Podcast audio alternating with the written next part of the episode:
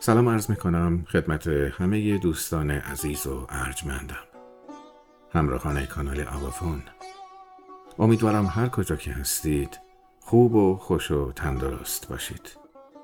امشب بلندترین شب ساله، شب یلداست. امیدوارم یلدای امسال رو به خاطر کرونا خیلی توی جمع‌های شلوغ نرید. آرزوی من اینه که سال بعد همین موقع دیگه این موجود منحوس بین ما حضور نداشته باشه.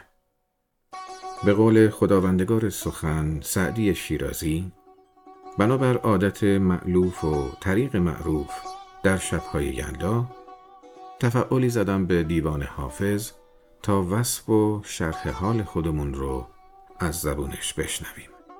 ببینیم که حضرت حافظ چی میگه.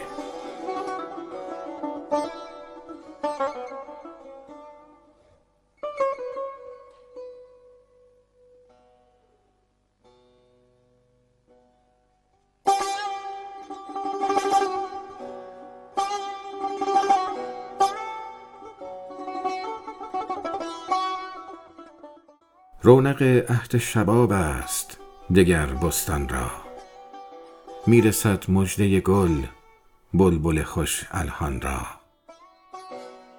ای صبا گر به جوانان چمن باز رسی، خدمت ما برسان سرو و گل و ریحان را. گر چنین جلوه کند مغبچه باد فروش، خاک رو به در میخانه کنم مژگان را. ای که بر مه کشی از عنبر سارا چوگان، مضطرب حال مگردان من سرگردان را.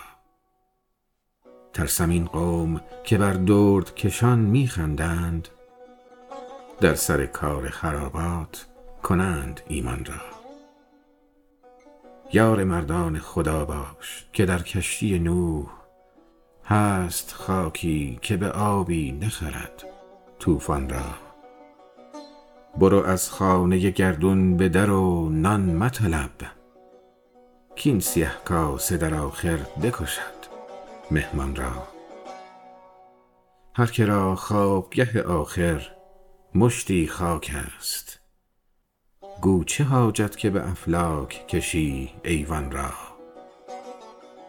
ماه کنعانی من مسند مصر آن تو شد، وقت آن است که بدرود کنی زندان را. حافظا می خور و رندی کن و خوش باش، ولی دام تزویر مکن چون دگران قرآن را.